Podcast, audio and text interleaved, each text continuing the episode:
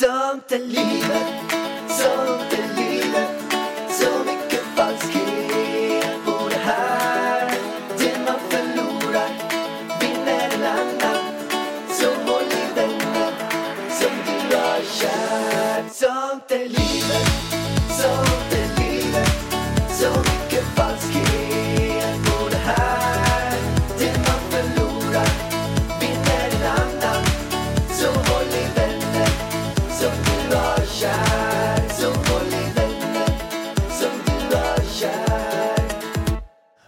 Varmt, varmt välkommen. Eller vad säger du Ida? Väldigt varmt välkommen Thomas. Tusen tack, tusen tack. Det var jätteskoj att vara här. Ja, men kul. Thomas Eriksson, omgiven av idioter, omgiven av psykopater, omgiven av Är det hemligt? dåliga chefer. Dåliga chefer, latmaskar. Är det den senaste boken? Ja, den den eh, kom ju två igen där senast, men senast nu närmast till våren kommer Omgiven av motgångar. Som jag fortfarande filar på. Spännande. Det ser vi fram emot. Men det är så roligt att, att ha dig här och bara... Jag intervjuade ju dig för typ två, tre år sedan. Och du känns ju som en, som en vattendelare i Sverige som har rört runt så otroligt mycket i grytan. Men, men också har det blivit en total succé. Vi stannar vid det senaste där tyckte jag. det, det lät mycket trevligare. ja. Nej, jag vet inte. Jag får ibland den här kommentaren, hur känns det att, att, att ha ja, rört runt i grytan? Eller, men det, grejen är, det där är så fascinerande. Jag förstår ju vad du menar. Nå, de flesta tycker att det är jättekul det jag gör och de är fascinerade av att lära sig om sig själva och om andra människor. Det är ju ändå det vanligaste. Men så finns det en handfull människor som är djupt upprörda och alla har rätt till sin åsikt. Man har rätt att vara kritisk, jag säger ingenting om det. Jag lär mig också av det. Så jag får skärpa mig i vissa avseenden så jag har egentligen inga synpunkter. Men vad som är så intressant är, jag får ofta frågan, hur känns det när det har blivit så här? Men grejen är att jag har inte tid att känna efter för jag jobbar alltså åtta dagar i veckan. Så jag, är, jag, jag vet inte alltid vad jag ska svara. Måste Men vad säga. är det de säger? Vad är de upprörda? Ingenting till mig. Jag har Nej, aldrig nej. mött någon som direkt till mig rätt i ansiktet sagt att det här var dåligt för att. Det läser jag om i, ja, i tidningar var det förut och lite på nätet och sånt där. Men, men eh, egentligen så jag har aldrig hört någonting till mig. Men, alltså. men stör sig folk på att det har gått för bra för dig? Eller vad är det folk stör sig på? Jag har ju hört flera stycken som har stört sig på. Och det verkar som, om jag ska bara grotta ner i allt, så är det på någonstans att många har kämpat mycket, de har gjort mycket, de har släppt böcker, det ena och det andra. Och sen så har du bara kommit in någonstans ifrån och bara, jag har hört någon grej så här, men han är ingen riktig beteendevetare. Det har varit en massa olika saker. Ja, det där var många frågor i en, Alexander. Grejen är den här, vad är det människor stör sig på och vad är det de säger att de stör sig på? Det är ju inte ens samma sak.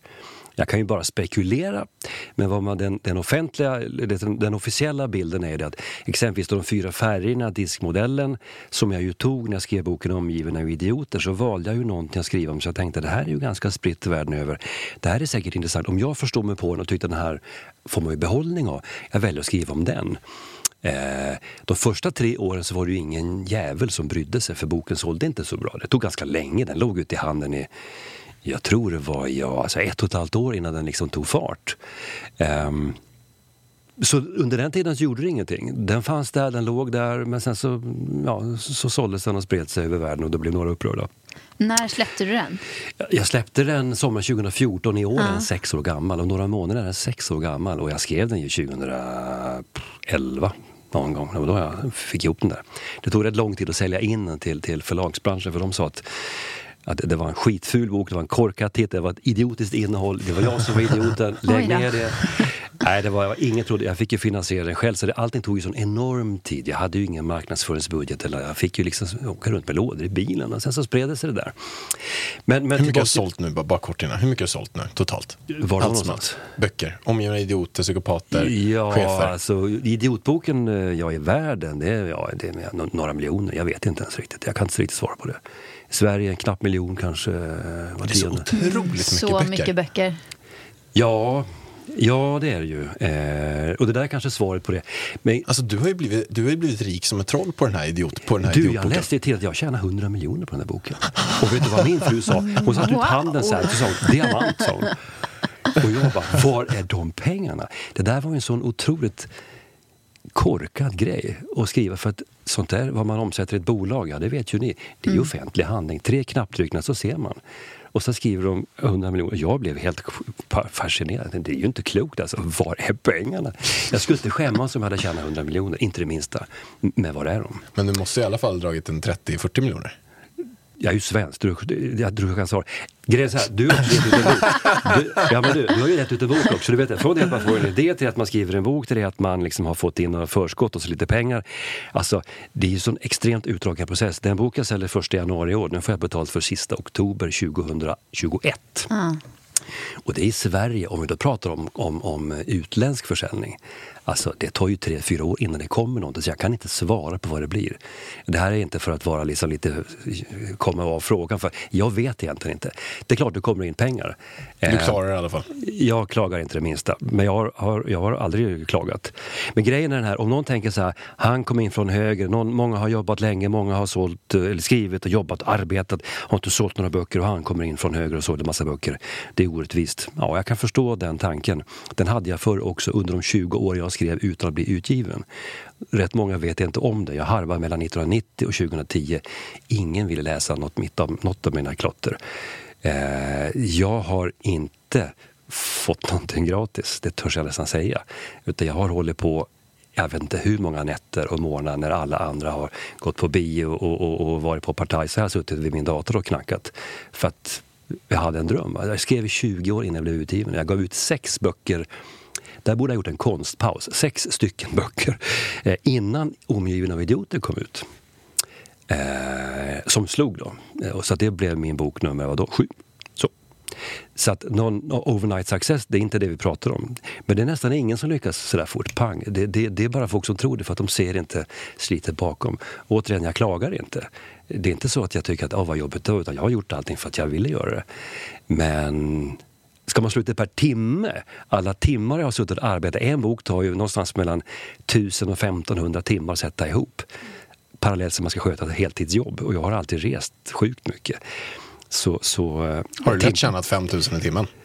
Alltså timpenningen är fortfarande, timpenningen är fortfarande miserabelt då. Jag vågar inte ens tänka efter hur, hur dålig affären egentligen är. Till alla som lyssnar, skriva en bok för att tjäna pengar, det är en dum idé. Va? Det finns så otroligt mycket enklare sätt faktiskt. Ja. Säkrare sätt. Ja, men, eh, otroligt i alla fall. Eller att, otroligt är det inte, men... det Inspirerande. Inspirerande att du, med. vart kom drivkraften ifrån? Ja, ja, Så men många dels, år? Ja, men alltså dels när jag skrev skönlitteratur, dels så, så, det var kul. Det är roligt att sitta och, och, och, och, ljuga vid skrivbordet och hitta på berättelser. Det gör jag fortfarande när jag har lediga stunder. Så skriver jag skönlitteratur, thrillers och sånt där. Jag har alltid massa idéer. Ehm, men eh, när det gäller just eh, de här po- populärvetenskapliga böckerna, Idioter och psykopater och sånt där. Där är jag väl li- lite, jag säger som Mia Törnblom sa, jag är lite pretentiös. Jag, jag tycker att jag har ett budskap på något sätt. När det gäller Idiotboken då som vi säger ju så nu, idiotboken. Det har ju blivit det. Eh, Så, så där är det ju mitt budskap med den, det är ju inte att utbilda världen i fyra färger. Det var ju bara en metodik för att få människor att börja prata om hur man pratar. Det var ju det som var poängen. Och i och med att diskprofilen var så spridd, för den finns ju i hundra länder, så jag tänkte att den där kommer folk att kunna identifiera. Jag fattade den, då kommer säkert flera fatta den. Det finns ju många mer, mycket mer avancerade metoder, absolut, men det hade blivit svårt att, att liksom säga, förklara dem i en, i en berättande form så att man orkar ta dem till sig. Så jag valde den här förenklade modellen. Jag tror att det finns en poäng med att man lär sig om hur man funkar tillsammans och hur man funkar själv. Och, Så intressant tycker jag. Men för de som inte har läst din bok och inte lyssnat på till exempel Framgångspodden när det var med. eh, Kan inte du berätta om de fyra färgerna? Ja, alltså diskprofilen den, den, den, den kan man beskriva. Det finns lite varianter på det, men den, den beskriver egentligen fyra eh, basingredienser som baserar sig på sakorientering, relationsorientering, extroversion, introversion. Och det är en förenkling av hur människor funkar, men det beskriver bara beteenden. En del människor säger så här, du får sluta med det där vet du, för att det där kan inte förklara någons personlighet. Och den kommentaren är ju riktig, men, men diskmodellen mäter inte personlighet, för det är mer komplext, det är helt riktigt. Den beskriver beteenden. Och då frågar den, vad är det för skillnad? Jo, beteenden kan man se, de kan man höra. Men du kan inte se någons personlighet. Du kan se en person som pratar väldigt fort eller, eller har ett expressivt kroppsspråk, men du kan inte se personligheten. Så man, man får börja med beteenden. Så, så det är det, det ena. Och sen pratar man rött beteende. Eh, det är liksom drivet framåt, dominant, action pronto, du vet eh, resultatmål. Bam, bam, bam, det är bråttom, bråttom. Ja, det är inte så bråttom va? men man skulle kunna skynda sig på. Jag menar, livet är kort, hej! Låt oss liksom gasa oss ut ur kurvan istället för att bromsa oss in i kurvan. Det är så tråkigt. Nej. Som har gult, också extrovert men liksom relationsorienterat, glatt, positivt, tjohej, du vet. Livet ska vara en glad och brett och solen skiner och även om det regnar så skiner den ju alltid någonstans. Och det, är, det, är liksom, det är sorglöst och kreativt och ni vet, relationsskaparna, Så har man den gröna, mildare, lugna, lite konflikträdda, mera fortfarande relationer men, men, men introvert så man blir lite mer tillbakadragen och lite mer avvaktande. Och så den blåa analytiken som är sakorienterad och introvert som är liksom lite fyrkantig. Ingenjörstypen, eh, forskaren. Förmodligen var det blåa personen som tog isär en atom som man inte kan se och pillrar isär den och upptäckte att den består av ännu mindre bitar som man inte heller kan se. Alltså den typen av uthållighet och detaljfiness, va? det är ett blått drag. Mm. Så då får man fyra huvudingredienser som man sen kan blanda hur man vill. Det där är bara basen. Det är som att baka en kaka. Man kan ju hälla i olika mängder smör och mjölk och mjöl och vad det nu är för någonting. Ja, inte om man är vegan, då är man inte mjölk i. Jag har gått över dit också, vet ni det? Har du? Vad sa du? Jag har gått över dit också. Äter du växtbaserat? Ja, 100 procent. Wow. Av vilken Bra. anledning? Det var faktiskt eh, min frus grabbar som tränar extremt mycket. En är styrkelyftare och en är bodybuilder. De sa vi, vi prövar det här för vi tror att det är bättre. Och vi, alla mår bättre. Vilka jäkla grabbar. Ja, 16-18. Styrkelyftare och bodybuilder. Det är inga, det är inga sådana man vill springa in i. Hörru du, 16-åringen han eh, tog eh, SM-guld i sin klass i styrkelyft i helgen. Wow. Och Wow. det tycker han är pinsamt när vi säger det. Då. Grattis! Det är alltså min frus grabb, men jag är också väldigt stolt för att jag har ju sett honom liksom bygga upp sig och är extremt dedikerad. Men då blev vi veganer allihopa. Det här får ni förmodligen klippa om, va? Men, men jag kom på att tänka på det. För du har berättat eh, att ja, du, visst. eller ni är veganer. Ja. Ja. Men i alla fall, nej, tillbaks till livsprofilen. Då, då har man det där och då har man liksom en bas att utgå ifrån. Och det är liksom det boken då går ut på. Så beskriver den det fram och tillbaka, lite massa exempel och hit och dit. Ja. Men jag har alltid undrat, kan man vara både blå och gul? Oh ja. Kan man vara jättemycket blå och jättemycket gul? För de känns så himla motsats till Ja, varandra. alltså det är kontrahenter. Återigen, det finns ju inga regler som säger det ska vara på ett visst sätt eller man kan inte vara sån eller sån. Det finns vanligare och så finns det ovanligare kombinationer. Den ovanligaste kombinationen är röd och grön som ju också står rakt emot varandra. Så är det ju. Varför det är så, det är det ingen som vet det är inte viktigt utan folk är olika. Gult och blått är ju kontrahenter, de drar åt olika håll. Jag har själv en väldigt hög blå stapel. Jag har också en ganska hög gul stapel. Jag kan ju känna hur jag slits emellan liksom att vara positiv och utåtriktad och hej och samtidigt som man måste vara noggrann och liksom måste vi läsa alla papper här. Va? Så att, visst kan jag uppleva det men, men det är vad det är. Va? Det, jag tror omgivningen har mer problem med det där. Så jag har dessutom en jättehög röd stapel så att jag är förvirrande i mångas ögon. Jag tror det. Sk- Skulle du bara nu för, för lyssnarna bara kunna dra igenom så ett exempel? Du har ju jättemånga sådana, men typ ett IKEA-exempel hur respektive tänker eller något annat exempel som du har. Så man får bara Ett. IKEA-exempel, sätt ihop en billig bokhylla exempelvis. Eller, finns det fortfarande? i- Ja sätta ihop en IKEA-möbel. Ja, tar vi en röd person. Sliter upp kartongen med våld, svär över att det är så förbaskat mycket tejp. Slänger beskrivningen åt sidan. Ah, det här fixar jag enkelt, det har jag gjort förr. Det har jag inte, men hur svårt kan det vara? Sätter ihop grejerna. Jag är klar först. Sju skruvar över. In med grejerna nu, upp med mormors uh, urna och sen så, så, så är det bra. Va? Pang, får vi se hur länge det här håller. Jag kanske tröttnar på det nästa vecka, vad vet jag. En gul person kommer hem i hyllan och snackar en lång stund. Och kolla vad fint, det kommer bli så fint. Vet du. Det kommer bli magiskt. Här ska vi ställa nu en billig hylla. Vi har en ny, eller nej det är en gammal design men, men det känns ju ändå nytt. Det, det är en ny nyans du vet. Sen pratar man jättelänge om att man ska montera den här hyllan någon gång. Jag ser för mig att den står där, än är den inte där, va? men jag ska bara ta en fika först. För att Det kanske inte är en sån dag, det känns inte riktigt så idag. Va? Vi får se. En grön person samlar vi några kompisar, så jag kan inte ni hjälpa mig att sätta upp den här hyllan för att jag är lite osäker. Och, men, men vi kan väl ha det samman, vi kan fika tillsammans. Åh, montera hylla, vad säger ni? Vi kan ta ett glas vin och så bygger vi lite hylla, vad säger ni? kan vi göra tillsammans? Vem ska göra vad? Ja, jag vet inte. Vad vill du Bo? Vad vill du skruva? Vill du skruva eller spika? Eller vill du liksom bära? Ska du torka med... Hur, hur, vem ska, ja, nu har det varit svårt. Va? Vi får se. Ställ den mot väggen så länge. Det, men man hade velat ha någon med sig. Den blå personen, han... Han tar det här paketet, sen så packar han upp det, så skär han ner kartongen i små bitar direkt, lägger den i pappersinsamlingen, färdigt och klart. Han läser instruktionsboken, som ju mest är bilder, va, vilket ju är knepigt, men han läser den en stund fram och tillbaka två, tre gånger så att han har klart för sig. Han kollar reservnumret, han kollar också numret till akuten ifall han skär sig i tummen medan han gör detta. Sen skruvar han ihop den, han torkar av alla hyllplan för det kan ju samla damm. Va? Så han torkar av dem med en väl använd hand, en, en sån här, ja gärna inte en disktrasa för uppsugningsförmågan, och lämnar lite fukt på hyllan. Det är inte säkert att eh, faneringen tål det. Va? Jag har läst en rapport på det. Så att man skulle kunna ha, jag tror mm, 100% bomull är bra om man använder då 4% fuktighetsgrad på den här trasan. Då. Vill ni höra mer? Och så där håller det på. Sen får vi stoppa. Oj, När, det när hyllan- i hela min kropp. Ja, jag ser det. När, när, när hyllan är klar då kommer den stå till låg 3000. Det är ju fördelen då. Men det är bara, återigen, det här är ju en väldig förenkling och det fattar alla som lyssnar. Men det säger någon, det är indikatorer på att vi hanterar en viss situation väldigt olika. Det, det gör vi faktiskt. Fråga inte hur jag sätter ihop pillehyllor bara. Nej. Men du var ju blå. Ja, jag gör ju som det sista mest, va? Mest, mest likt det. Men jag blir Ja. förbannad när jag tar för lång tid på mig. Så att, eh, Men du vet vad Alex är för något va? ja. V- vad är han då? ja, men det vet ju du. Ja. Ja, säg då. Du är röd. Alltså han har ju vi har ju två skrivbord hemma i vårt kontor. Mitt står jättefint. Alex, alltså det håller på att rasar ihop. Det är en Ikea, ett Ikea-skrivbord. Mm. För han är ju så röd.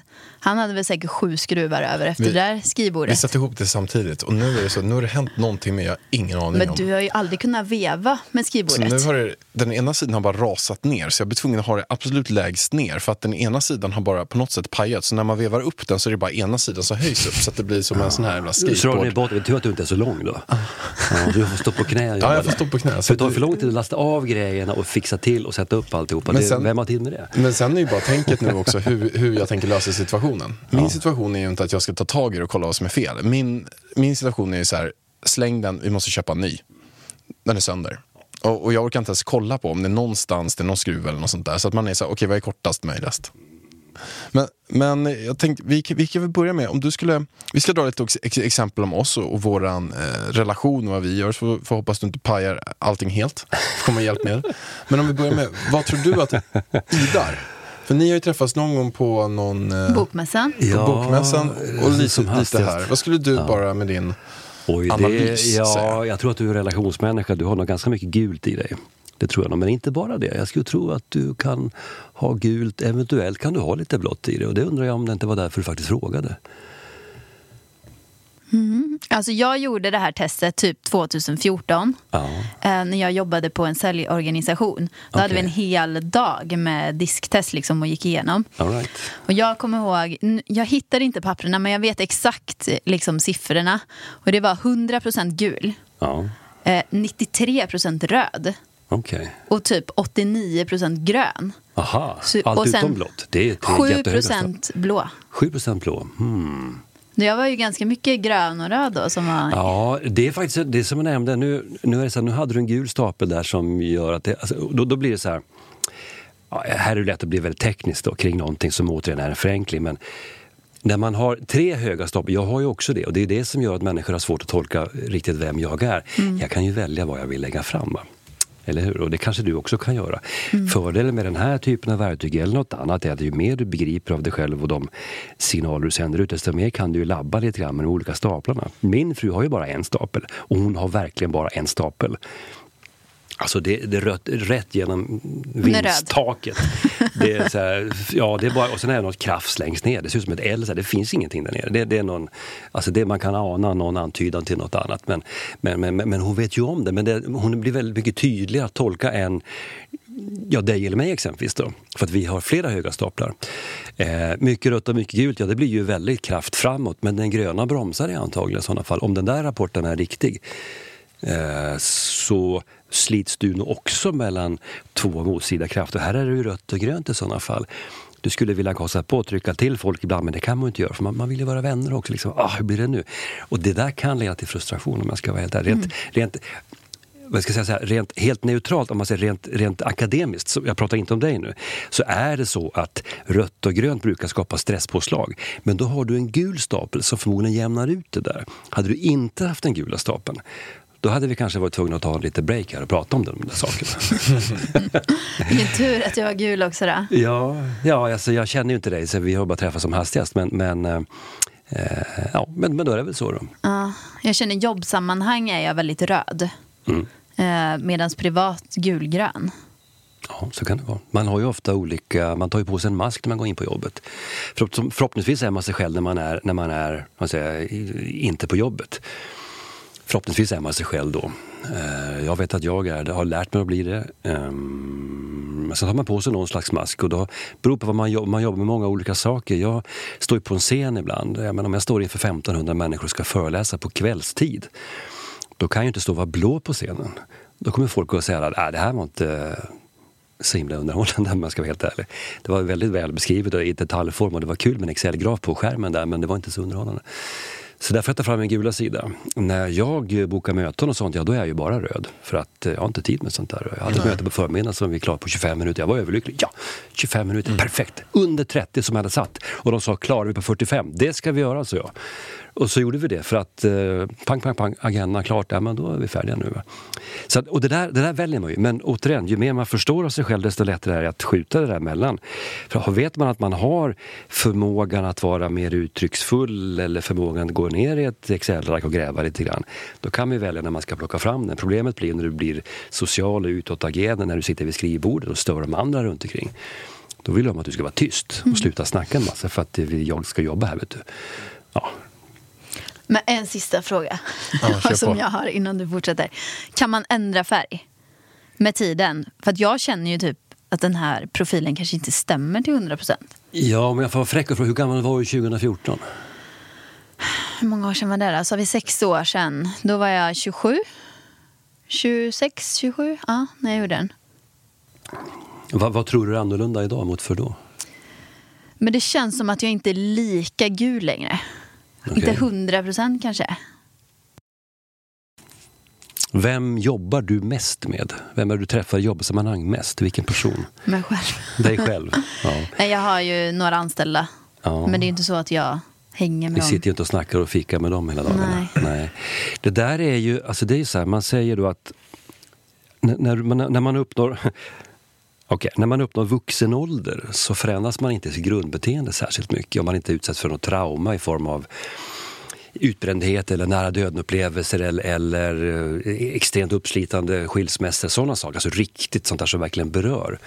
Då kan man förändra sitt grundbeteende, det vill säga den man egentligen är. Då kan de här staplarna eller, eller ja, man kan, ändra vilken man kan faktiskt ändra sin personlighet, men, men det har varit ganska omtumlande då. Eh, och när är man vuxen då? Ja, definitivt när man är 27. Det där är skillnad mellan män och kvinnor. För tjejer så är det här någonstans kring 18-19, för killar är det någonstans 24-25 och då har jag med, med frontalloben växer ihop någonstans runt 24-25. Det är därför det var så dyrt att försäkra bilen innan man blev 24.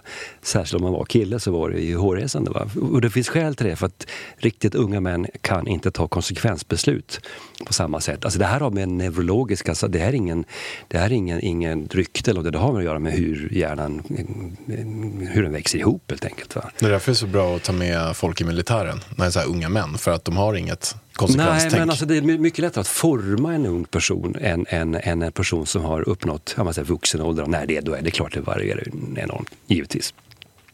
Det fattar ju alla. Men, men, så grundbeteendet är ofta, däremot det anpassade beteendet, det vill säga den rollen man tar på sig när man exempelvis går in på ett jobb, den kan förändras i takt med att jobbet förändras. Så har det varit i mitt fall definitivt. Och så är det förmodligen i ditt fall också om du var en säljare för sex år sedan, för du sa att det var en säljorganisation. Ja, då var du ute och knackade dörr kanske eller lyfte luren och du skulle liksom skapa affärer, möjligheter att öppna dörrar och ja, då var du tvungen att vara eh, Ja, extrovert, du var Ja. tvungen att vara en relationsmänniska och du var liksom tvungen att hej, hallå, tjena vad trevligt, här kommer Ida, vet du. Jag har ett så bra förslag, vet du. det går inte att sitta och humma kring det. Va? Nu jobbar du huvudsakligen med dig själv. Och du måste inte sitta och samtala med dig själv. Då är det ganska naturligt att den gula stapeln går ner. Så det är helt logiskt. Vad som gäller dig utanför jobbet, det vill säga som den privata i dig, det har jag ingen aning om. Nej, Det- den är nog mer vet samma, ju, Det vet jag ju din man här däremot. Han vet ju det. Och då leder vi in det på nästa grej. Jag tänkte så här Yes. att vi ska dra lite saker nu. Jag kommer ta lite saker om Ida och sen kommer Ida ta lite saker om mig. Och sen så kan du eh, säga du Thomas vad det är för eh, typ av färg som kommer in här. Eller för typ av beteende. Oj, oj, oj. Men du kan fortfarande så här, eh, till skillnad från mig, så kan ju du fika en hel helg med vänner. Och sitta i timmar med någon vän och bara sitta och prata. Och, eh, och vi, kan, vi, vi kan dra den kopplingen direkt. Medan jag är en sån person, du skulle kunna förklara det. Ja, han eh, bokar ju ingenting med några vänner om det inte är liksom ett träningspass. Då får jag ut någonting av det här. Du skulle aldrig ta en lunch eller fika och bara sitta och prata om livet.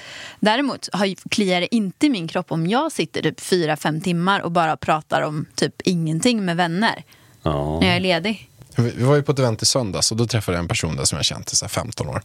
Och då sa jag till honom så här. Ja, vad kul att se. Så då märkte jag så att vi har inte setts på ett tag. Nästa mening var att någon av oss skulle säga så du vi måste ta en lunch. Ja. Eller vi måste Det- det ta låg i luften lite. Det låg i luften från båda två. Men det var ingen som sa det. Så jag sa det så här. Vi, vi, vi tar ingen lunch. För att då kommer det aldrig bli av. Men vi kan väl köra någon träningspass ihop någon gång. Underbart! Ja, men det, det, det är en underbar ärlighet mitt i alltihop. Ursäkta jag avbröt dig, men tänk om fler fattar det. Du, vi, ska, vi, vi, ska inte, vi ska inte ta de där ölen och säga catch up. Nej, för att, eh, men vi kan, vi kan springa skogen eller vad det nu är. Så vad är skillnaden? Men det där tror inte jag har med beteende att göra. Det där tror jag har med drivkrafter att göra. För jag känner till dina drivkrafter också nämligen. Och du har det man kallar för en praktisk ekonomisk drivkraft. Det vill säga varje enskilt moment i din vardag bör ha någon typ av mål. Det bör ge någonting, det ska ge någon typ av effekt. Jag säger inte att du inte har det. Det är inte det. Men, men eftersom jag råkar veta det i det här fallet, för det här har du och jag pratat om, så jag är inte så att jag är tankeläsare, men jag råkar veta att det är så. Och det är helt det är helt logiskt utifrån, och det behöver inte vara så att nu ska jag träffa en gammal kompis, kan han ge mig någonting? Kan vi tjäna pengar på det här? Kan vi vinna någonting? Det är inte det, utan det ska ge någonting. Det kan vara att jag lär mig någonting, det kan vara att jag får ut någonting, jag kanske kan, kan gymma samtidigt som vi snackar om gamla klasskompisar eller whatever. Men det är bra om jag får ut någonting av det. Eh, jag är också likadan där. Där känner jag, men det där är tyvärr, i mitt eget fall så är det ganska ocharmigt därför att jag, jag, jag ringer ju aldrig någon nästan. Jag, nej, det är så hemskt. Jag jobbar för mycket. Jag får ändra tillvaro här.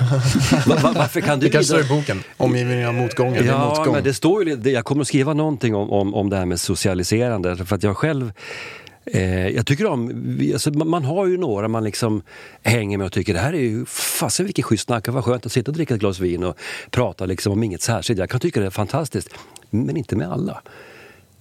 De- måste prata om sånt som jag är intresserad av. Hur charmigt lät det här? Men liksom, det är bra om det är, alltså, vi behöver ju vara på samma nivå. Vi behöver ha något liknande intresse. Det behöver, om det är träning eller, eller mm, gå över från eh, köttfrosseri till veganism. Eller, eller om det ska vara liksom att prata om eh, vad är nästa, inte vet jag, trend man har ett intresse, men det ligger mer drivkrafter som ligger under det här med beteenden. Och då kommer man mera ner i människors personligheter, men man kommer närmare det här med vad ska vi säga, värdegrunder och motivationsfaktorer.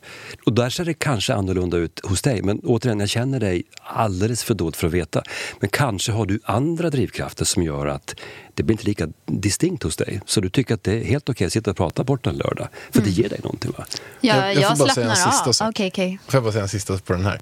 Eh, eh, jo, det jag värderar, det är, det är ofta inte att jag kanske har helt fullt schema. Jag värderar det, istället för att sitta med någon en lunch, så värderar jag att vara i ensamheten själv och återhämta mig. Så att det, det är ofta inte att jag har kanske någonting sånt. Eh, nu är det ju väldigt mycket typ att man hänger med Ida och hänger med Elvis och, och får den här egen tiden för att sen kunna hålla högt tempo.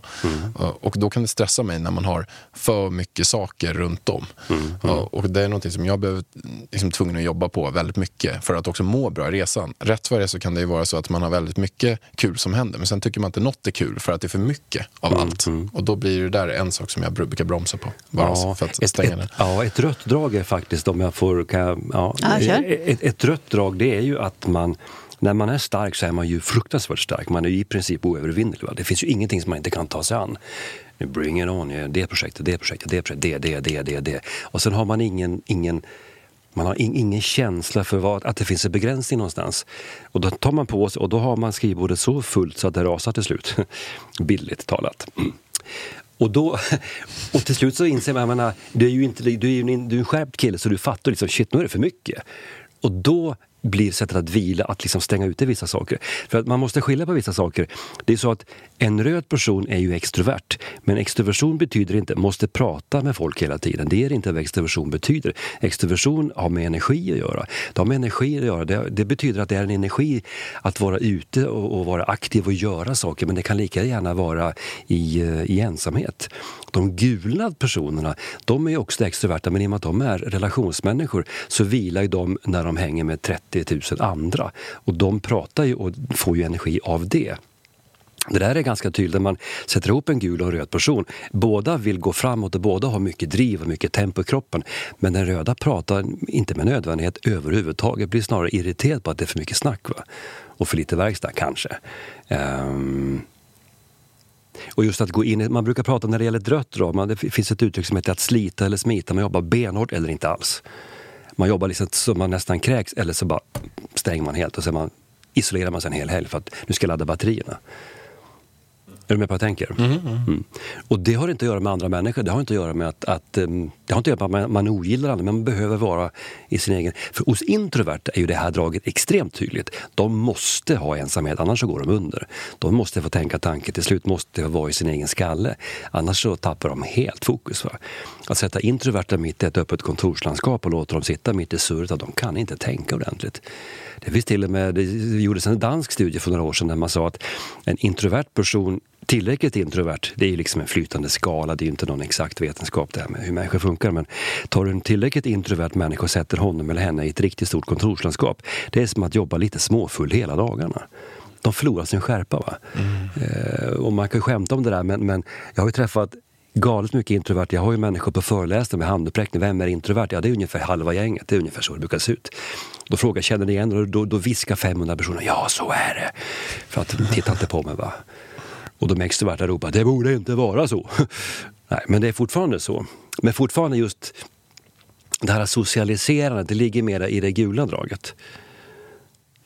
Och jag värderar ju mina vänner väldigt mycket. Liksom, att jag, jag återhämtar ju mig själv när jag hänger med dem. Mm. Så att det är väl därför. Min gröngula sida, så jag känner typ inte av den röda när jag Nej, det kanske är så att ditt grundbeteende, det vill säga utanför ja. jobbet, är mer relationsorienterat och i jobbet så lyfter du fram mera sakorientering, det vill säga den röda stapeln åker upp och det är inget konstigt med det där. Det är, alltså, vi, vi tar ju på oss olika roller för att det funkar bättre. Mm. Det, det, det är inget uh, udda alls, utan det där tror jag alla gör.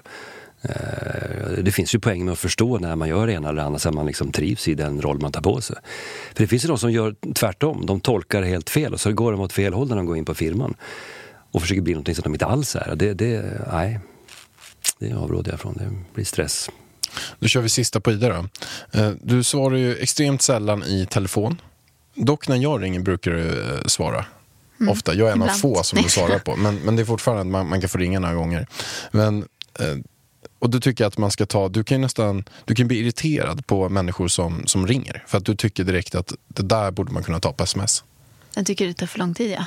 Massa lullulsnack liksom. Ja, det där är ju intressant. Det där är ju också typiskt, det är typiskt rött drag. Men då är frågan den, när du mässar om Elvis då exempelvis, om det är någonting med dagis, om det är någonting annat eller om det är helgaktiviteter ska göra, vad vill du ha till middag? Ja, är, det, då, är, det, samma då? Nej, då, mamma och vännerna kan ju ringa ja. och prata i flera timmar. Jo men alltså vi skulle kunna göra men så. Jag tror att det är allt annat. Uh, alltså jag skulle kunna ringa och vi bara prata en halvtimme om exakt ingenting för att jag är på väg hem typ eller sånt där. Och så pratar ja. man typ ingenting och ibland så... Ja, eller man utväder man bara liksom... Ja. Men det är väl mer så här allmänt jobbgrejer. Ja, ja. Jag tycker bara, varför skriver du inte bara vad du vill så får du ett ja eller nej? Ja, men då har du en tydlig, medveten eller omedveten, det var ju ganska roligt. Det är väldigt tydlig distinktion mellan vad är socialt liv, privat och så vidare och vad är jobb. Jobb fattar det kort och mm. lämnar rummet. Men då vet ju alla som lyssnar på detta, detta kring Ida varifrån och med nu. Är det jobbrelaterat, färre bokstäver tack så mycket. Annars är det okej okay att lägga ut texten. Ska du... Ja men vi är ju klara där. Ja. Mm. Okej, nu går vi över på Alex här.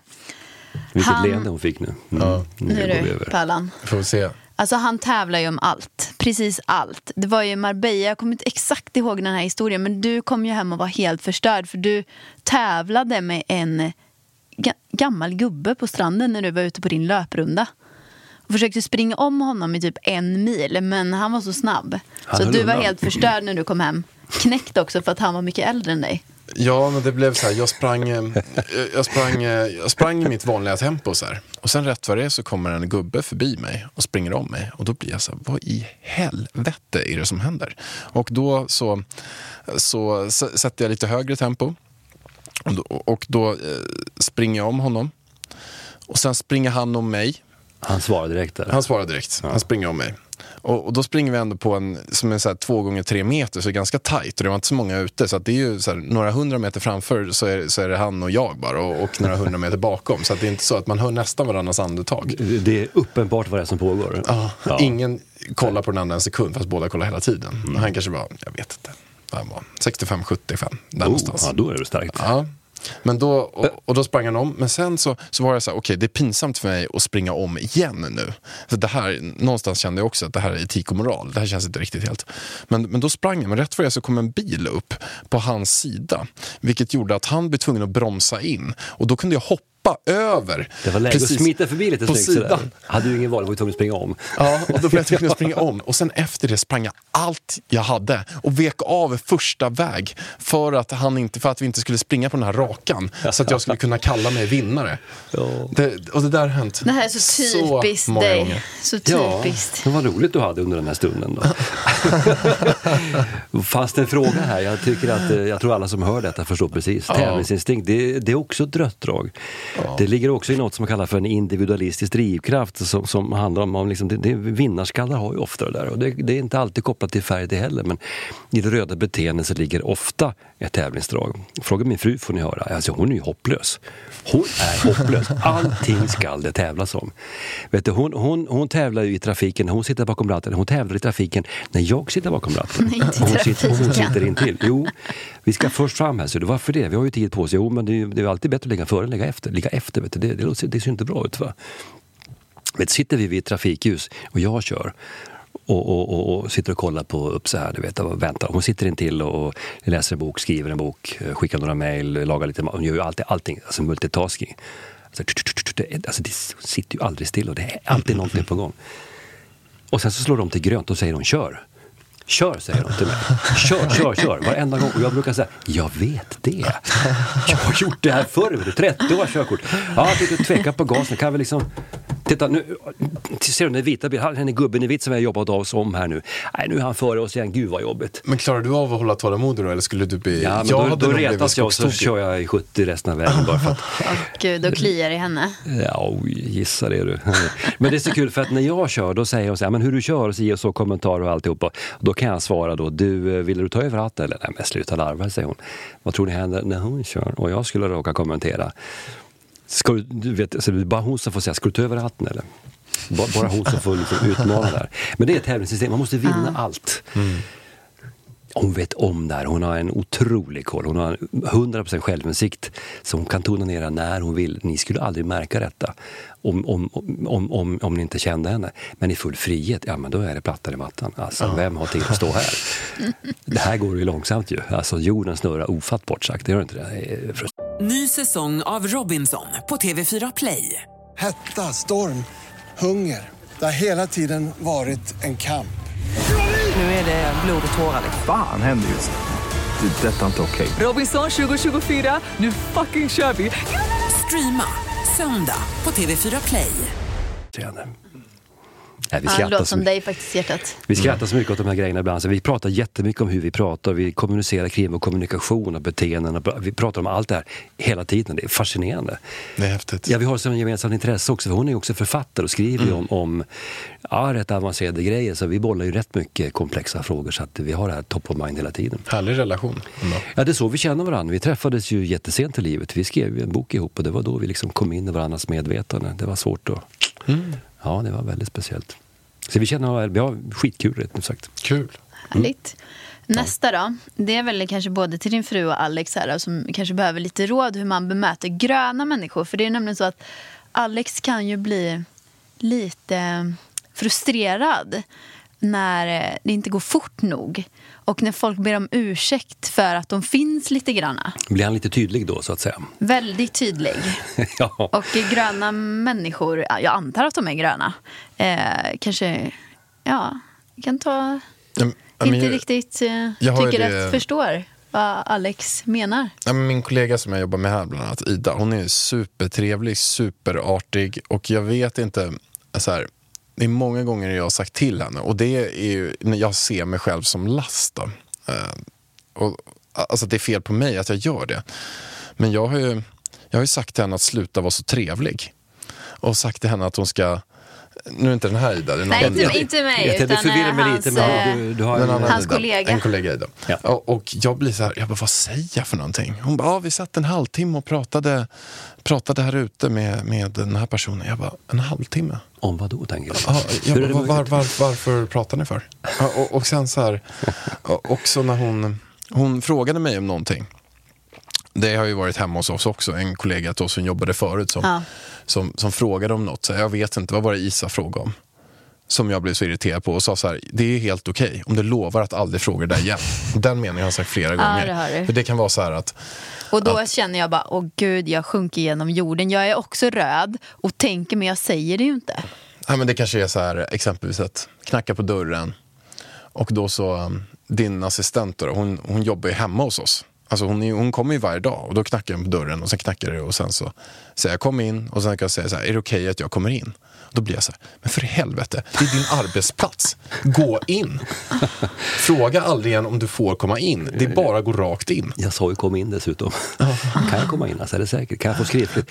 Ja, alltså... Alltså man stör sig på folk som, det kan jag ha, och jag vet ju att det är bara en grej som en last för mig själv. För jag tycker inte att jag är mitt trevligaste jag. Men jag kan störa mig på folk som ber om ursäkt för, för sina liv. Mm, ja. Är det gröna som gör det eller?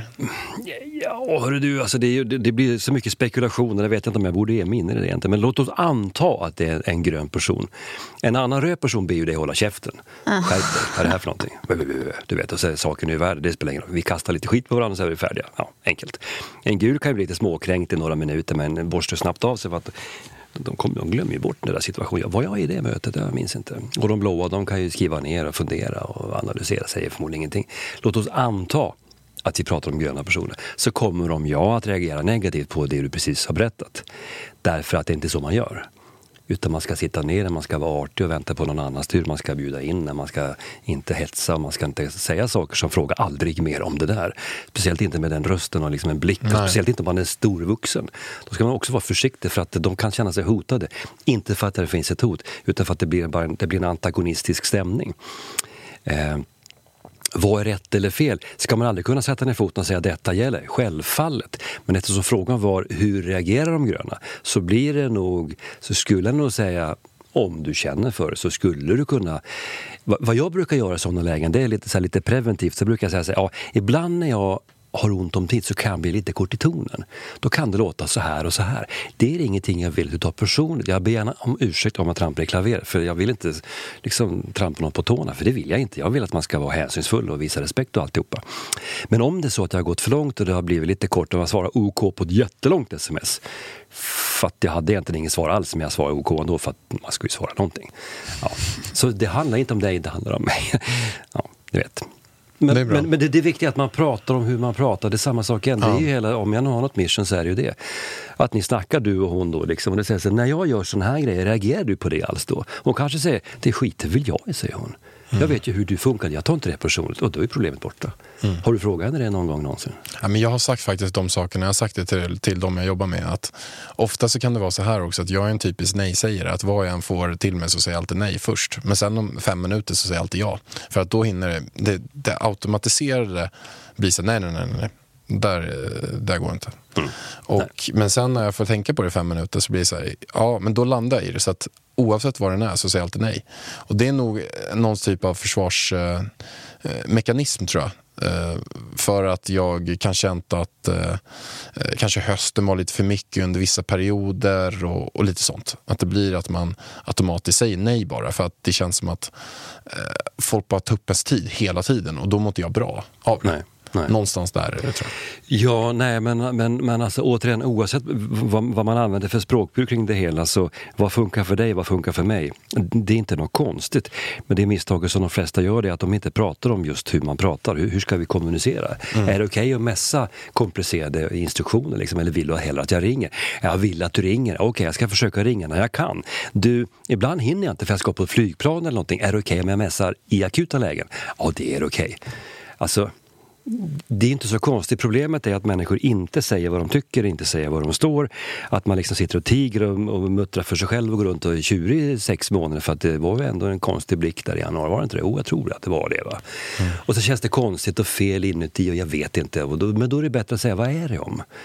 Men frågar man exempelvis en grön person, är det ett problem mellan oss? Eller då kommer de att svara nej. Och nicka. Nej, det är inga problem här. Allting är toppen, säger de och skakar på huvudet. Va?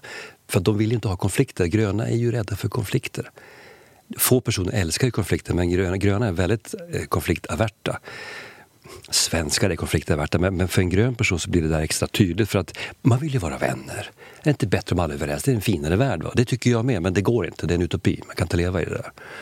Så, ehm, ja. Är de flesta svenskar gröna?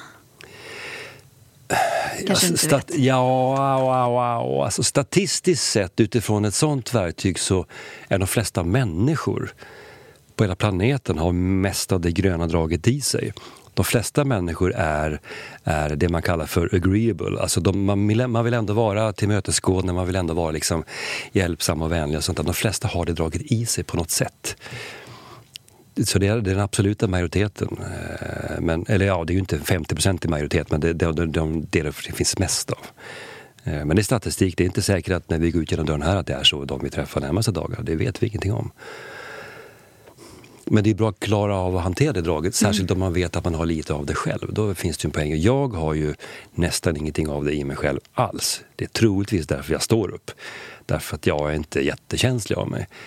Jag ser vad det står och analyserar, så lägger jag bort det, jag kastar över bord säger jag. Men hade jag haft extremt mycket grönt då hade jag nog varit lite plågad vid det här laget. I den här, på det mm, stället i livet som jag befinner mig i. Men, men jag har inte det. Va? Men, men, men nu släpper du ju snart, eller, eller till, till hösten, en ny bok, Omgivningen av motgångar, när du skriver motgångar. Har du några tips på hur man ska hantera motgångar eller negativa människor? Om det är så att man hör folk snacka skit om en på arbetsplatsen eller där, eller, eller så här, hur man... När, när du själv har liksom grottat in i det här ämnet. Ja, så motgångar. Det första, nu är ju inte boken färdig, den kom faktiskt redan 27 mars. Tack för den gratisreklamen du gav mig där. Men, men så jag håller fortfarande och pillar med detaljer så jag kan inte säga jättemycket. Men, men generellt sett, så att hantera motgångar. Ja, vad är, så, motgång, det du pratar om nu, det är ju liksom lite eh, bullshitting på filmen bara. Vad, vad, ska, vad ska man göra med det? Om man hör någon prata strunt om en själv. Om jag, alltså grejen är ju den att det är ju jag kommer, kan inte erinra mig situationen när någon kom upp till mig och sa du vi gillar inte dig eller det du gör. Jag kan läsa mig själv på nätet hur mycket som helst men till mig är det inget. Jag har träffat några av mina argaste kritiker. De är jättetrevliga. Vi skakar hand och pratar om väder och vind. Det är inget problem alls. De har ingenting att säga till mig uppenbart när vi träffas. Om jag hör någon prata om någon annan, då har det mer med moral att göra. Varför snackar ni skit om Bosse? Vad är det för dålig stil? Vi tar in Bosse och hör vad han säger om det här. Eller sluta snacka skit om Bosse, det är bara dåligt. Va? Bara dåligt. Varför ska du bete dig illa mot varandra? Vad är det här för någonting? Har du ingen skam i kroppen? Om du inte vågar säga en sak till en människa öga mot öga, då tycker jag du ska vara tyst. Det är inte säkert att man kan ringa kungen och be om ett möte för att tala om vad man tycker om monarkin. Jag förstår utmaningen. Men om du inte är beredd att, att räta på ryggen och ta bladen från munnen, så att säga, öga mot öga. Ah, då kanske du ska fundera på vad du säger om människor. För det är också så, och det känner alla inuti sig, att en person som snackar mycket skit om andra, han eller hon avslöjar mer om sig själv än om den de pratar om. För det skapar ofta en väldigt dålig, alltså det blir dålig stämning, det blir, man får ju en dålig känsla. Va? Det finns ju människor som alltid hittar någonting negativt att säga om andra människor, som alltid är kritiska och alltid är gnälliga och, och sprider rykten. Och det, det, skapar, det skapar en dålig atmosfär runt den individen och alla känner av det. Några hakar på, men den personen förstår inte själv. Men, men folk mår pyton och sånt där, ingen vill höra det egentligen. Personlig åsikt. Vet så ni sant. tänker. Jag tycker det är mycket hat på sociala medier och så nu. Eh, även mot oss, vi som har stora kanaler, men även mot dem ja, men ungdomar som kanske inte har så stora kanaler, men deras klasskompisar och så Mm. eh, hänger ju där. Så mobbas de liksom via sociala medier istället för att mobbningen förekommer i skolan nu. Eh, Ja, då blir den ju osynlig på ett sätt Ja. också. Och det är, ju, det är ju beklagligt.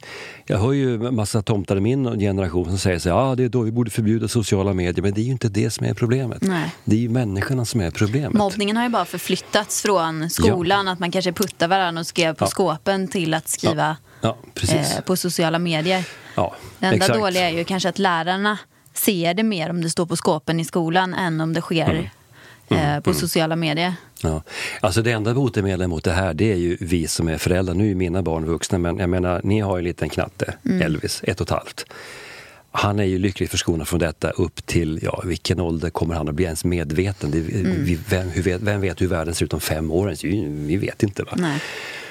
Men, men, men äh, frågan är om man är lyckligare före eller efter. Men, men grejen är ju den att det, det enda sättet att motverka detta, det är ju, och det här låter ju så traditionellt och så mossigt, men jag tror på det, det är att vi som är föräldrar förklarar för våra barn Ja, vi tar ansvar i vår uppfostran för det här är bra, det här är dåligt.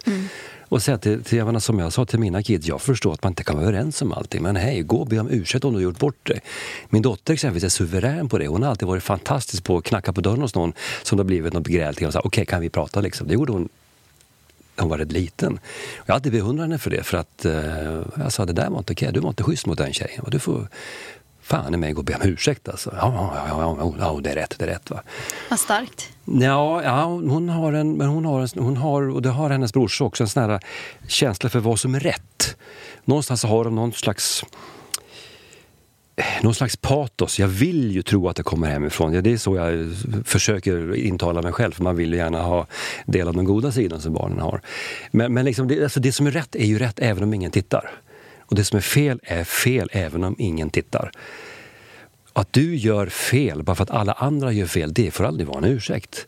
Du ska fortfarande göra rätt även om ingen annan gör det. Och någonstans så måste ju någon visa det här. Om inte vi som är föräldrar visar kidsen vad som är rätt och vad som är fel utifrån den, den, liksom den ja, moraliska värdegrund man nu står på. Det lägger jag inga värderingar i, men alla människor vet vad som är rätt. Alla vet att det är skitåt att mobbas. Men rätt många gör det. Vuxenmobbning med människor i 50-årsåldern liksom på en film. Vad är det? Har de inte vuxit färdigt, alltså då blir man ju beklämd, eller hur? Det, det är ju helt fascinerande. Man kan läsa i tidningen om situationer som är så håriga så man fattar ju inte. Hur kan du, och de här får rösta på riksdag och regering, man kan inte uppträda i kafferummet. Vad är det? Jag tycker det är dåligt. Personlig åsikt, men, men det är bara värdelöst. Håller med. Eller? Håller med. Vad tycker du? Vad tycker ni? Vad, vad säger ni? Nej men det är ju katastrof. Jag förstår inte hur man dels kan skriva elaka saker på nätet och gå och mobbas i kafferummet. Jag har ju själv varit med om det, liksom både på nätet och i kafferummet. Eh, Jag själv skulle ju aldrig bete mig så, så jag förstår inte. Jag förstår bara inte. Jag har svårt Nej. att förstå var, varför man lägger så mycket tid och energi på andra människor. Ja, det är också intressant. Må, jag tänker ju direkt så här, mhm, de har för lite att göra.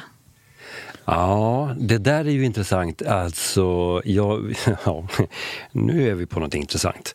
Grejen är, varför, vad är orsaken bakom överhuvudtaget? Det är ju så här, varför, det där är ju en form av klagan och gnälla och liksom uttrycka missnöje. Det är ju så här, det finns ju människor som klagar på sin partner.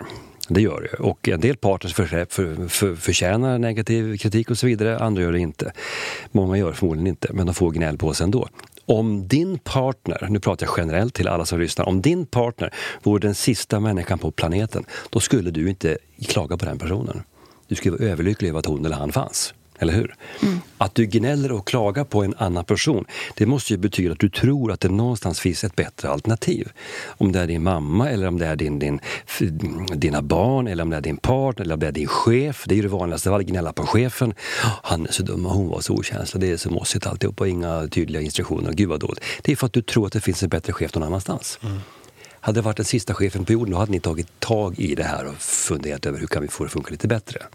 Det finns en väldig logik i det. Och tyvärr när många människor klagar så är det egentligen sig själv man är missnöjd med. Det här kan vi fråga vilken psykolog som helst. I grund och botten handlar det om taskig självkänsla. Har du taskig självkänsla, det vill säga din syn på dig själv är ganska dålig. Du trivs inte med dig själv, du tycker inte att du egentligen förtjänar det bästa som livet har att erbjuda. Du tycker inte riktigt om vem du är.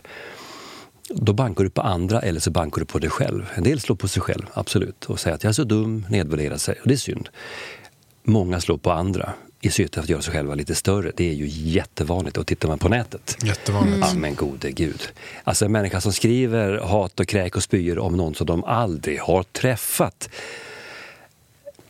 Ja, Jag blir så fascinerad också att det kan vara så här långa kommentarer. så jag Långa bara, shit den här personen har verkligen lagt typ två timmar Ja, på av sitt liv. riktigt vidrigt. Ja, men vad är Snacka vad, vad, skit om någon influencer som de aldrig har träffat eller någon politiker. Jag satt, eller... en, jag satt en sån diskussion i morse. Och det var så här en, en tokblå person. Som hade, jag hade med Food Pharmacy i, i Framgångspodden. Då, som är, Ja, de, de har sålt jättemycket böcker också. Ja, Eh, Jag träffar dem också. Jätteintressanta Ja. perspektiv på Ja, de, saker och ting. Och de säger inte att de är några forskare. Och sånt där. De säger att det här, är, det, det här är det vi har testat i vårt liv och det tycker vi funkar väldigt bra. Mm. Men då, då finns det ett gäng som eh, är då, eh, som jag har fått så här, jag släppte av sig för några veckor sedan, som är så här jätte, på att och jag har fått så här konstiga kommentarer. Hur kan du använda en plattform som eh, inte enbart har forskliga studier bakom sig? Alltså det är såna mycket, och jag får så här mängder med undersökningar, mängder med forskning skickat till mig. Och jag fick en person som skickade massa så här och bara skällde ut mig för att jag hade det. Och då så skickade jag bara en, eh, en, eh, en så här emoji tillbaka. Men jag märkte vad det här var för typ av person som är så här, skrivit jättelångt, refererat till två olika studier så här och ska skälla ut mig. Skickar bara med så här, en emoji med naglar så här. Och tillbaka. Så provocerande. Ja, och då skickade han till visste vad mig. du gjorde. Ja. Ja, då skickade han till mig igen. Ja, med det där svaret så förstår jag att du, du har inga åsikter som går emot dem. Här har du, så skickade han en till studie och allt sånt där. Då skickade jag bara ett spöke tillbaka till han som var så här med, med tungan ute så här. Det var det att han förstod inte det där kan jag tala om. Men gre- grejen, grejen är här, alltså Alex, alltså, det, här, det här är ju så fascinerande. Oh, jag, jag känner mig varm i skjortan här. Var Jag ska, var ska jag börja? Ja, men man blir, man blir, men, men samtidigt så här, det, det är fascinerande, oroväckande och på något sätt rätt så knäppt. Alltså, om man tar det här med allt det måste vara baserat på forskning. Vi får ju otroliga problem. Nästan ingenting det vi gör i vardagen är baserat på forskning. Vi lever efter gravitationslagen, för den har de ju visat att den finns. Släpper ett glas i golvet så åker det i backen, och är i luften så åker det i backen. Så det, det får vi leva efter. Men, men, men, Ganska men- mycket men man inte forskat på än. Det, det, det är rätt mycket man inte har, man vet ingenting. Jag menar, ta det här med psykologi. Jag får ju höra ofta, ja men det där det är, inte, det är inte baserat på forskning och det är inte tillräckligt starka vetenskapliga belägg för det. Alltså det är ju korrekt, men människor är ju inga laboratorieråttor. Det mesta om hur vårt psyke funkar har vi ju ingen aning om. De som vet mer och mer nu, det är ju hjärnforskarna. De vet ju mycket om det som psykologer har försökt att jobba fram under hundra år. När de här lär sig att samarbeta, då tror jag vi kommer att få verklig kompetens. Men under tiden, vad ska vi göra? Om jag ser någon person som, som slår ner blicken när jag höjer rösten, så säger det mig någonting. Och livserfarenhet har faktiskt en viss betydelse här. Man kan tolka det, man kan välja att gå på hårdare, man kan också välja att backa för att jag vill ju inte såra någon. Va? Men hela den här grejen, att gömma sig bakom forskning, det är ju när man inte vågar kliva ut själv i det okända. Man, man är så osäker på sig själv tror jag, att jag måste ha ett bevis för detta. Men alltså det, det finns så många områden Alltså, beteenden, psykologi exempelvis, alltså det är ju inte en exakt vetenskap som kemi är en vetenskap, eller matematik eller fysik. Där kan vi bevisa att 2 plus 2 är 4. Eller som en matematiker sa till mig, det är nästan fyra och lång historia bara det. Men liksom, hur funkar en människa? Jag menar, ta, ta det här med psykologi, alltså Freud har ju skapat då en, en, en, en, Eh, ett sätt att se på det här med hur man ska rehabilitera människor som behöver stöd och hjälp. Nu har man börjat forska de sista fem, sju åren kring det här med att gräva i människors bakgrund och berätta om dina föräldrar och sånt där. Det har ju visat sig att det där rör ju upp så mycket dåliga eh, känslor och så mycket negativa vibbar så det ska vi kanske inte alls hålla på med, har man ju kommit på nu, hundra år senare. Så vad är sant och vad är falskt då? Det är också forskning. Liksom, vad, vad ska vi grunda det på? Jag tror vi ibland måste vi använda lite fantasi. När det gäller mat, det finns ju studier som bevisar att animaliskt protein gör oss sjuka. Men säger du det i en stor podd med jättemycket lyssnare Mm, Jag bara så kan du... sitter här och svettas när Ja, du säger så. Så kan du få problem. Nej, alltså jag läste Ja. en sån studie från en man som hade studerat saken i 35 år. Mm. Jag har inte forskat på saken, men jag har läst hans studie. Ingen Mm. har slagit hål på den. Men jag tycker inte om det, för jag gillar biff. Ja, det är en annan sak. Du. Det är helt okej. Jag skulle aldrig ge några kostråd till någon, för jag vet ingenting. Men när jag läser de här två sidorna, vad ska jag tro på då?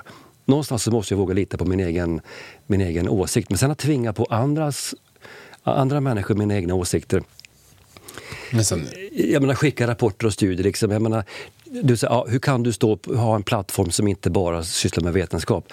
Ja, en gång i världen sa man byt kanal. Du kan kolla på TV2 vet du, om det inte passar. Det är helt okej. Är jag, vi ska hantera att du inte lyssnar längre. Vi får överleva det. Va? Hur, hur orkar man bli så upprörd? Det är det som är problemet. Hur orkar man bli så Nej, Nej, frustrerad? men det är det jag blir så fascinerad över, hur man orkar bli så upprörd. Ja. Även några som bara vill inspirera och eh, liksom bjuda på sin kost, sina kostvanor. Ja, och det är ingen som tvingar dem att leva Nej, nej, Food Pharmacy eller vad lyssna det var. inte Så då, det- då, om jag man inte lyssnar på- gillar det. Jag lyssnade på en föreläsning med de två. Jätteduktiga tjejer, jätteskickliga och och kompetenta. Mm. Om de har rätt i allt, det inte vet jag. Alltså det, det är inte poängen. Det ger idéer, det ger inspiration. Det är någon som har tänkt, de har ju jobbat fram någonting. Va? Det måste man ju beundra dem för. Det gäller ju alla som har skapat någonting, oavsett område. Men sen är ju också nästa sak att på alla olika forskningsstudier så finns det ju massa olika svar och beroende på vilken typ av fråga man ställer, hur man ställer, hur man tar fram den här analysen så kan man också styra det till det resultat man själv vill ha. Frågar man Ja. bara frågar man eh, tusen sjuka människor så får man ett typ av svar. Frågar man tusen eh, unga människor så får man ett annat typ av svar. Absolut. Jag menar, om, du, om du går ut på stan här nu på Hamngatan i Stockholm där uppe där och så går du ner och så, och så tittar du efter där och, så, och sen så tittar du efter människor som har rött på sig. Vad tror du att du kommer att hitta då? Folk med röda kepsar, röda halsdukar, röda allt möjligt. Du kommer inte att se alla som har mörkblått på sig. Det bara är så. Det du söker efter kommer du att hitta. Och det finns något som heter forskningsbias och det vet ju alla vetenskapsmän om alla människor som är gjorda av, liksom, alla, alla som tillhör arten Homo sapiens, sapiens är ju, har ju en slags bias, alltså en typ av, av förutfattade meningar. Det är nästan hopplöst att inte vara subjektiv i någon, någon... Det är därför riktiga forskningsrapporter ska motbevisas. Kommer du med en forskning och säger att ah, det här har vi kommit fram till. Du kan aldrig citera en forskningsrapport och det kan du hälsa han den blåa killen med spöket där. Du, alltså, ska, ska du komma med en forskningsrapport, den är inte validerad förrän ett två, tre riktigt skeptiska personer har gjort allt de kunnat för att motbevisa men inte lyckats. Det är först då forskningen duger till någonting. Det är då du kan kalla det för vetenskap. Allt annat är bara forskning. Vi kan forska på, på, på vita kaffekoppar och berätta att det finns stora så finns det små. Och någon kan säga, ja men det är ju frågan om vad är definitionen på stor och liten nu då? Det är en större min, men betyder det att det inte finns ännu större? Hur ska det här bli nu? Kategoris den som är liten eller stor beroende på vad jämför du med? Och så är vi där. Va? Men vetenskap, det är när det inte går att motbevisa. Det är därför som det är så mycket som det går inte att motbevisa och då, då är det vad det är. Jag har för länge sedan köpt att det är som det är. Jag får på något sätt finna mig i det. Jag, jag måste, vi har några, vi har någon fråga till, men vi måste snart avsluta. Vi Ja. måste hämta Jag en- måste hämta Elvis i alla fall. Ni kanske kan fortsätta. Nej, men vi Ni kan, får eh, säga hur ni vill ha det. Men jag har en fråga till bara. Sen kanske kör. du kan dra någon fråga. Men, men, men en fråga så här. Det finns ju väldigt många människor, vi har varit inne på det, som, som kapar andras huvuden för att, sänka, för att höja sig själv. Alltså att de kanske går på folk, sågar folk. Och det där stöter man ju på på nätet konstant hela tiden. Alltså folk som snackar skit eller folk som har byggt sina karriärer på det också. De har en blogg, de har en podd eller de har ett stort följe på Instagram och sånt där. Och det de konstant jobbar med det är att hänga ut andra människor, försöka hitta de här dreven eller hitta saker. Om du skulle eh, förklara hur en sån person är, eh, generellt sett, eh, är det så att man har en svag självkänsla som du var inne på? Eller vad är det som gör att vissa personer kan gå och lägga sig och må ganska bra av att de har eh, sågat och konstant jobbat på att förstöra för andra människor? Mm. Jag kan omöjligt uttala mig om, om, om, om det där som ett generellt begrepp, alltså, för det finns säkert hundra olika anledningar. Men vad jag kan säga rent allmänt är ju det här. Om du, alltså det finns två skäl till att människor gör det de gör. Det finns det verkliga skälet och så finns det skäl som låter bra. Och det där är sällan samma skäl. Tar man exempelvis eh, varför går jag på gymmet? Jo, men det är bra att leva hälsosamt. Det, det är bra det, att hålla kondisen och liksom hålla koll på kolesterolen.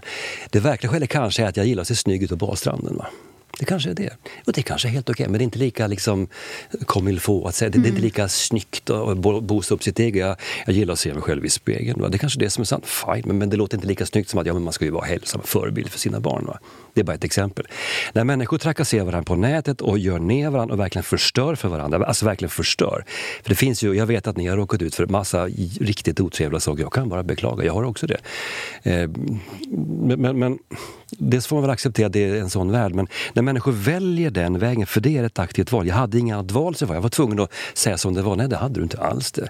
Att du tvingar dig själv att säga din egen åsikt, det, det, det, det är ett val du gör. Du kan aldrig gömma dig. Du har gjort det här, du skriver de här grejerna. Du uttalar dig om de här sakerna. Antingen så gör du det för att du faktiskt tycker att rätt ska vara rätt.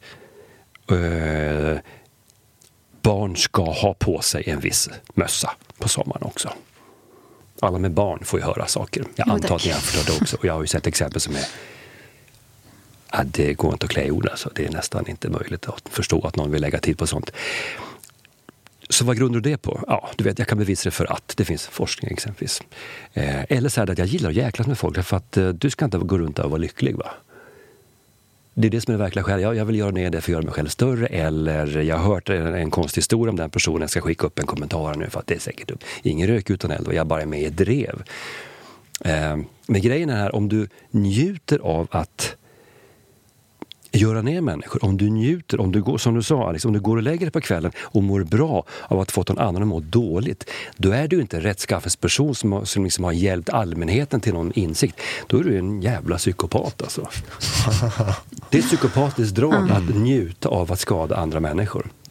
Det är ett psykopatiskt drag enligt forskning som är så belagd sedan 50 år, så det kan ingen snacka bort. Det betyder inte att du är fullblodspsykopat, men det är ett psykopatiskt drag att njuta av att skada andra människor. Det är inte friskt, frågar du mig. Och det här bör människor förstå. Vi lever i ett allt mer, ja vi lever i ett mer narcissistiskt samhälle som, eh, mot vad vi gjorde för kanske 25-30 år sedan. Vi går mer och mer åt ett sånt egosamhälle där mer och mer går ut på att jag, jag, jag, jag, jag. Eh, och det är väl okej, okay, men, men det ska inte vara på någon annans bekostnad tycker jag. Jag tycker det är helt okej okay att alla kan visa upp sig och berätta positiva saker. Titta vad jag är duktig. Absolut, jag är helt med. Men när det är på någon annans bekostnad, då kan jag inte köpa det på rent etiskt plan. Jag kan inte göra det. Jag, jag kan verkligen inte göra det. Jag tycker det är sorgligt. Men det säger ju någonting om hur människor mår. Jag, jag satt i en annan podd för, för inte så länge sedan, för jul, och, och sa att när människor mår dåligt och mår pyton, när man känner sig so socialt isolerad, man har, känner ingen framgång i sitt eget liv, man kanske bara harvar runt och går på knäna och allting jobbar. Jag kan förstå det, jag respekterar det. Eh, det är, alltså att, exempelvis, att vara socialt isolerad, det, det är sånt som människor tar livet av sig för. Man tar inte livet av sig för att man är hungrig eller för att man fryser. Men liksom det här att, att vi, vi mår dåligt inuti oss, det, det finns ju en uppåtgående trend. Beroende på vem du frågar så ser det lite olika ut. Men jag sa det i en podd och då fick jag omedelbart en kommentar på LinkedIn, en statistik som sa det att eh, självmordsfrekvensen i Sverige ökar inte alls.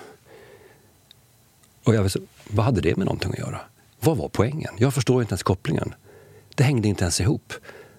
Är ni med? Och så vad är det som drev honom att säga det? Jo, för att du hade fel. Vet du. Och då svarar jag bara, jag hoppas du mår bättre nu. Jag hoppas det känns bättre för dig. Ja, det var ett bra bra. svar, det ska jag också Ja, det, svara. det var säkert lite drygt och han tyckte jag var en skitstövel. Men det får jag ju på något sätt stå för. Men, men återigen, varför? Det ökar 15 till 24 som jag har förstått det. Eh, alltså självmordsstatistiken ökar 15 till 24, alltså unga. Ja. Men sen på den äldre generationen så har det typ avstannat. Ja, ja, precis. Ja, det beror lite grann på vad du ska mäta. Och det är tydligen värre för killar vad jag förstår nu senast. Säkert. Och det är Säkert. tragiskt men... men, men, eh, Men det där var en jättebra kommentar. Hoppas det känns bättre nu. Ja, alltså, och det, För det är vad det, det, är inte för att vara näbb utan för att jag hoppas att han fick någon liten boost av det och jag kan bjuda på det. Dopaminkick. Eh, ja, det, no, alltså han måste ha fått no, någonting av det. Men, Jag men, fick inget svar. Nej, nej, nu måste jag kila och hämta Elvis på föris. Ja, så det är vi, viktigast av allt. Gör Vi det. hann ju inte med att prata om psykopat. Vi hann lite om psykopaterna här. Men eh, det vore kul om du kommer tillbaka någon gång i framtiden. Får komma hit igen. Det gör jag så gärna så. men, Det var jättekul att ha dig här. superkul verkligen. Jätte, jätteroligt. att Tusen tack för att ni ville ha mig här. Så Nu, nu hittar jag hit också så att det är bara att ringa. Och håll utkik nu för nya boken som kommer. Vilket datum sa du nu igen? 27 mars finns den i handeln vad jag förstår. Ja. Ja. Och vi länkar också de andra böckerna i poddbeskrivningen också. Men eh, stort, stort tack att du kom hit Thomas. Tusen tack och ha det bra. Sånt är livet, sånt är livet Så mycket falskhet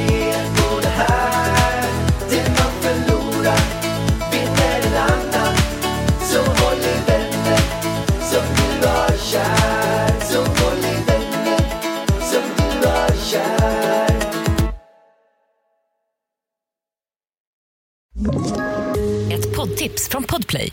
I podden Något Kaiko garanterar östgötarna Brutti och jag, Davva, dig en stor dos skratt. Där följer jag pladask för köttätandet igen. Man är lite som en jävla vampyr. Man har fått lite blodsmak och då måste man ha mer. Udda spaningar, fängslande anekdoter och en och annan arg rant. Jag måste ha mitt kaffe på morgonen för annars är jag ingen trevlig människa. Då är du ingen trevlig människa, punkt. Något Kaiko, hör du på Podplay. Därför är gardinerna.